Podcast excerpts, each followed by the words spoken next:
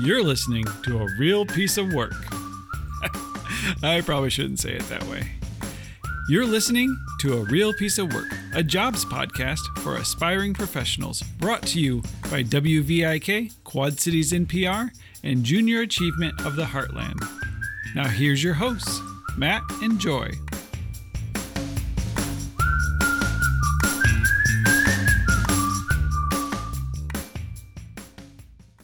Joy, how you doing today? Matt, I am as, as excited as I always am. Um, always excited for a new guest. And I think I'll let you do the introductions with this one as I'm not as familiar with uh, Sarah and her role. So I guess uh, maybe let us know where she came from, um, how we have the opportunity and the privilege of speaking to Sarah today. Sure. Well, I, I think you're again being uh, maybe a little humble on this one. I mean, I think everybody is familiar with product that this individual is responsible for bringing to the world. Um, and I think put smiles on a lot of faces. And I think we do need to thank the uh, folks at the Quad City Chamber of Commerce for a, a, soft introduction to Sarah Organ, who is the plant manager at Kraft Heinz in Davenport, Iowa. So, Sarah, welcome to a real piece of work, the job podcast for young people. Awesome. Thank you guys so much for the opportunity to speak with you today. I'm, I'm really looking forward to it. Well, uh, let's jump into it then. So, if, if you don't mind, again, keeping that lens on of we're talking to primarily high school students, but could be anybody listening today. What exactly does it mean to be a plant manager at Kraft Heinz? And what and what do you do there? What what does Kraft Heinz do there? Yeah, loaded question, right? Uh, sure. No, we um, for me to be a plant manager, I have the opportunity to work with extremely talented individuals at all levels of our organization, right? So you said it in your intro. We bring products to the United States, to our local communities. I'm super proud to represent Oscar Mayer and Kraft Heinz. So, in my role as plant manager, I'm really responsible for keeping the day to day operations uh, moving smoothly and making sure that we're executing against all of our targets and our goals and really putting people first. So we employ at my facility almost 800 individuals across hourly and salaried, um, pulling from all areas of the Quad Cities, which is really awesome. We've got a really diverse population and so many talented individuals uh, that I get to work with on a daily basis. So for me, a typical day could be you know, leading a training, uh, walking the production floor, getting ideas from all levels of the organization, or it could be interfacing with our corporate teams, figuring out the plan to deliver the quarter, uh, to deliver the year. So I'm in a unique position where I get to interface with the day to day operations of my facility, but also um, leveling up and providing information to our corporate teams and our senior leadership. So I'm kind of the liaison of Kraft Heinz Davenport to Kraft Heinz as a corporate organization. So, if you could, for both myself and for I think the listeners too, um, what does your kind of career history look like? How does someone like you get? Because it sounds to me like you have experiences cross-functionally um, when you're talking about all the things that you're doing. So, so what leads a person down the route of becoming a plant manager, um, and the experiences that you would need to get to a role such as yours? Sure, excellent question. And I think I'm a little bit of an anomaly, actually.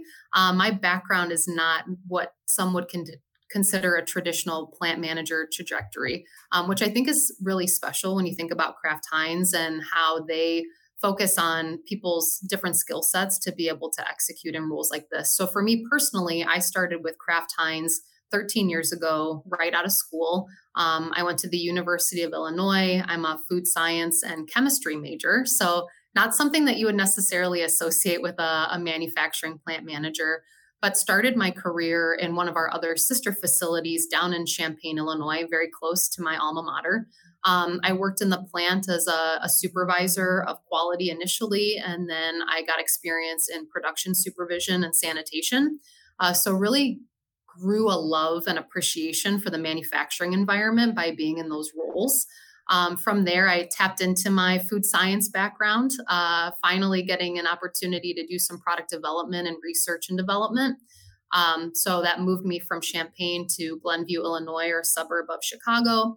I spent about five years in that role, leading teams, developing products like Kraft mac and cheese, working on ketchup, uh, really working on iconic brands and getting to the science level of it. Um, then I had the itch to get back into operations to some capacity. So slid over into what we call a supply chain development role, which is really a, a central hub of operations from a corporate standpoint that actually um, becomes the liaison between the corporate operations group and our plant teams. So I was able to interface with about five manufacturing sites um, across the United States that made a variety of products, helping them to implement new product uh, launches, commercialization of products, which means basically from idea to um, implement, and then also working on cost improvement initiatives and things of that nature. Um, and then I really wanted to actually be based in a plant again. I couldn't get it out of my system, right? Kind of like in our intro, I love being able to interface with all levels of the organization and learn from the people that are doing the work. Um, so I moved into my current role as plant manager almost a year ago now uh, here in Davenport. So as you said, Joy, I've had the opportunity to work in cross functional roles, um, see different areas of the organization. And I think that's helped kind of complement what my team does. I know a little bit about each of their roles and can kind of help break down barriers for them by having some of that experience. So, Sarah, could you expand a little bit upon that then? Is that something that, as an organization, they're intentionally creating those opportunities? Are you asking for those opportunities? To get that cross-functional training so that you're prepared to where you're at now or yeah uh, okay excellent question a little there. I'd say it's a little bit of both right? And i think that especially um, in the last five to ten years kraft heinz has really positioned themselves in a way to draw talent by creating opportunities. And so we live through what we call meritocracy right? So for some of the listeners that may not be familiar with that term basically it's based on your merit or your performance or your drive and willingness to move to the next level to try different things, it's rewarded. So we look for talented individuals as an organization that show the ability um, to try new things and to deliver results. And we put people in stretch assignments to get those cross functional experiences because I think having somebody that brings uh, variety of backgrounds and uh, functions to the table really helps make them a well-rounded leader. So it is somewhat on the individual to show the passion and the drive and to to find the opportunities and raise their hand and say hey you know i'd like to try that. And i think kraft heinz as an organization really breaks down those barriers and those silos and says okay great let's give it a shot. And so combined those two things have allowed myself as well as a lot of my peers and individuals that I work with every day to experience different roles and functions. I love that you highlighted that. I don't necessarily have a question, just a follow up comment on that is more that both the company and the individual play a huge part in that because if, if the company's not willing to recognize that and to see that, um, what is the employee going to put forth the effort? So I love that you highlighted that. I love that Kraft Heinz um, as you mentioned to begin with, is just putting their people first and recognizing that those cross functional experiences. there's kids listening right now um, that I'm hoping are listening to you saying, raise your hand if you see something that's interested, or if there's something in another cross functional group that that kind of piques your interest, go ask. Just go Absolutely. ask because it's so hard to do sometimes, right? Absolutely. And I think um, what I really appreciate too is the reputation of Kraft Heinz I think is starting to become known for that. So as we recruit talent from, um, I think we may have lost Matt. Um, as we uh, continue to recruit talent, and we have programs where we actually pull people from uh, universities, they already come into the interview knowing that about Kraft Heinz that hey, I heard that I'm able to try some different things, find my footing, see what I'm passionate about, and if you don't raise your hand and say, hey, I'd like to explore this further, you know, you may not get tapped on the shoulder, but Kraft Heinz is so willing to back and support people and put people in positions to try those things that it's it's I'm very proud that as a company we're starting to get a reputation for that. So Sarah, you mentioned to us that you originally went to school and your degree was in is it food science chemistry? Was that the degree? So did you have a dream job when you first got into that and you decided that's what you were going to major in and start studying um, did you have a job in mind and is the job that you're in anywhere near what you had kind of dreamed of if you want to call it a dream job Great question. And I did switch to my headset, so hopefully you guys can hear still hear me okay. Um, so that's a great question. I knew as early as high school and even before that that I was obsessed with food and I wanted to do something in the food industry. And so it's actually interesting going into college and choosing my degree. I did not start as a food science and chemistry major. So my first uh, semester and a half, I was actually a human nutrition major and I started those classes and it was really interesting, but it was much more um, like medically focused, right? Which is super important, but not necessarily scratching the itch around food science um, or food rather. And it was actually a conversation with my counselor and I kind of explained I'm in this conundrum, I'm I'm in this major, I don't know if I love it. I wish there was something that I got the sciency element but was closer to food. And she said, "Well, there's a program called food science." And so I switched um, the beginning of my sophomore year, and that's really when I fell in love with kind of the idea of science and um, how you can apply it to the food industry. And so, dream job at that time for me was to start in research and development um, to be able to develop products and get down to the molecule level of food and make things that people love and that's unique and innovative. And so for me, when I first started my career, jumping right into the plant environment had nothing to do with food science, right? I mean, there's elements of quality um, that tie back to food science as you think about food safety. But initially, I was not doing what I thought that I was going to do. However, um, it was related and eventually I was able to do that, but from a dream job perspective, I think that I I was able to achieve a dream job that I didn't know that I had, if that makes sense. Um, by jumping into the plant environment, I tried something a little bit different that was tangible to my my dream job, and it led me to a completely different place now in my career that I couldn't see myself really doing anything else. So I would encourage the listeners if you think you have an idea, you know, follow those passions, but be willing to explore other things and how they relate. Um, maybe not directly, but indirectly to what what you thought you wanted because i think had i started my career in research and development which is what i thought i wanted to do um, i don't know that i'd end up in the seat that i'm in right because it was the plant experience that really drove the passion for what i'm doing now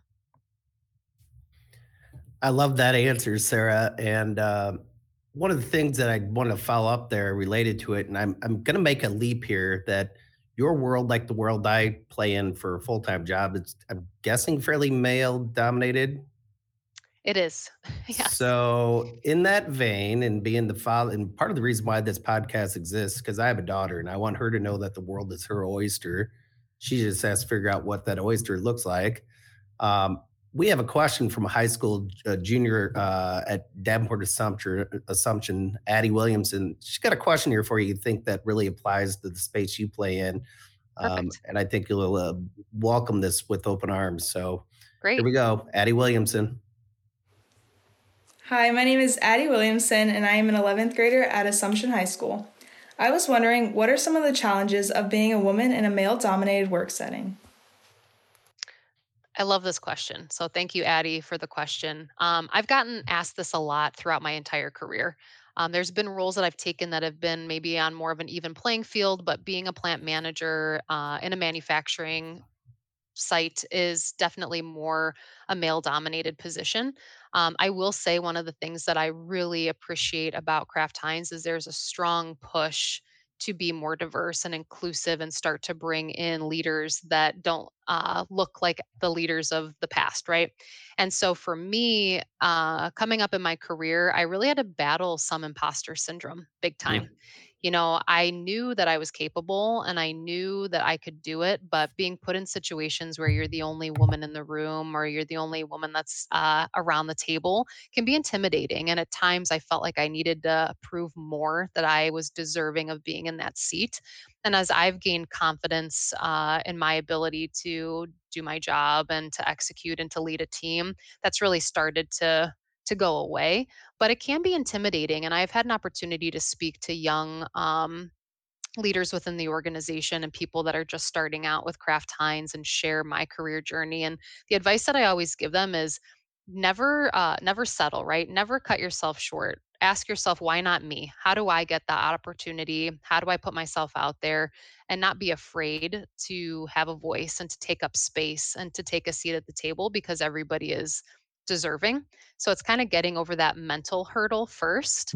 Um, but I found that once I got past that, you know, the sky's the limit. And I think luckily for us um, in these industries where more women are becoming uh, leaders, some of that's starting to go away and it's super exciting to see in all industries now the the playing field is starting to be a little bit more even so along with that, and honestly, I just want to take everything you said and put it on like a billboard and frame it and give it to all of the girls. Put it on a t-shirt. people that are out there because that was phenomenal.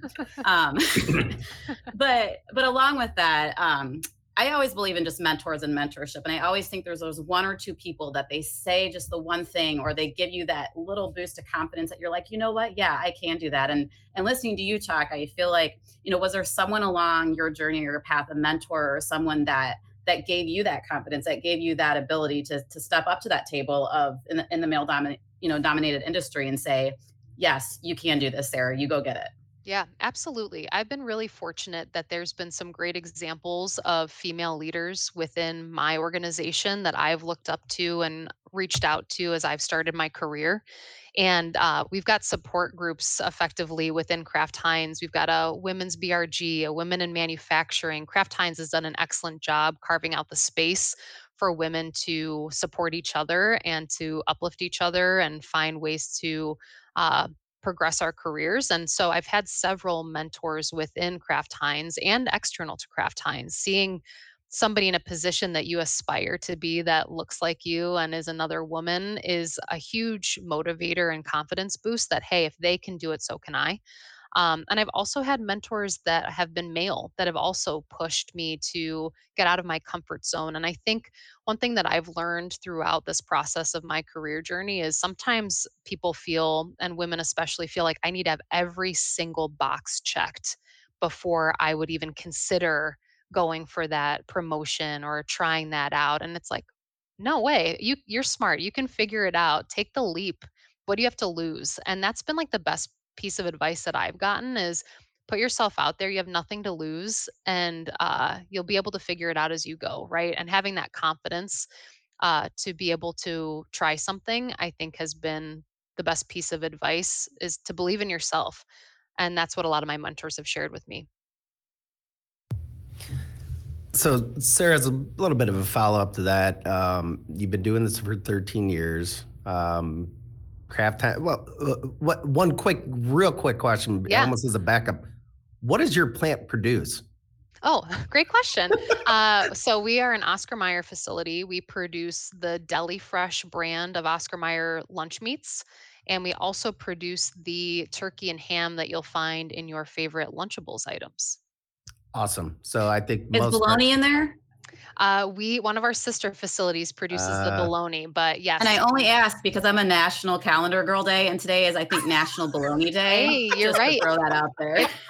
That's a great anecdote. And actually, one of our sister plants uh, had a bologna celebration over the weekend in honor of Bologna Day. So we are we're meatheads, as we say, um, on my team, and we love we love to support Oscar Mayer.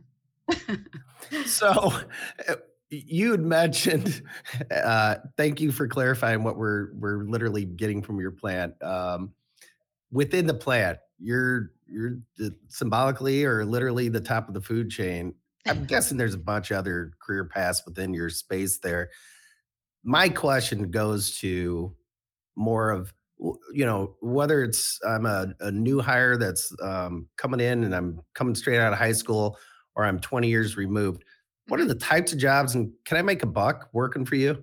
Absolutely. So, the great thing about a company of our size and specifically my plant is we have uh, positions at all levels of the organization. So, as you mentioned, somebody coming out of high school, they can move right into our hourly workforce, and there's a ton of upward mobility. And with that comes incremental uh, dollars, right? And so, we love to promote within, we love to give opportunities to people, and that could go uh, across a variety of different avenues. So we have a quality department here. We have a maintenance department here. We have a powerhouse department here. We have planning and logistics. Like we are basically a small business working for a big company. So under my roof, I, I like to run our operation as though we're an independent company. And with that, you have all the key functions, finance, HR. And so there's so many opportunities for people to discover what their passions are. And what's so cool and I love this fact, is on my salaried staff, so my direct managers that um, support me, they almost all have worked their way up as an hourly employee you know, some 20 years ago, some 35 years ago, and now they're the manufacturing manager, they're the materials manager, they're the safety manager. And so for me, and what I tell all the new hire orientation classes is the sky is truly the limit. And it goes back to what I uh, mentioned before that just like at the corporate world, if you say, Hey, I'm interested in this, is the same as in my factory. So if somebody comes right out of school and they say, I'm really passionate about quality, how do I get involved? All right, how do we how do we get you that experience? How do we get you that exposure? How do we give you the opportunity to grow your career here? Um, and it's it's just so exciting for me because we've seen people move into supervisor roles, salaried positions, management. Uh, so really, there is a ton of opportunity, and we are super competitive within the the workplace or the workspace in, in the Quad Cities and beyond. So I think that people will find that they can make a really reliable uh, and stable uh, salary and uh, be able to provide for their families and have the opportunity to continue to grow that. Appreciate that answer. Uh, Joy, any more burning questions you got out there? Otherwise, I may pivot depending to our typical wrap up. I think the only one that I have that I'm always interested in, I think like when my kiddos listen to the the podcast, they like to know too.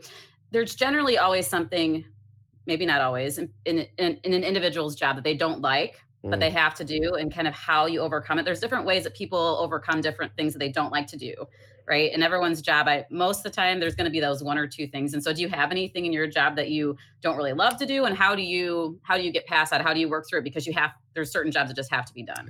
Yeah, no, it's a great question. And I think for me it's nice because there's so much variability in my day to day that it kind of keeps things really interesting.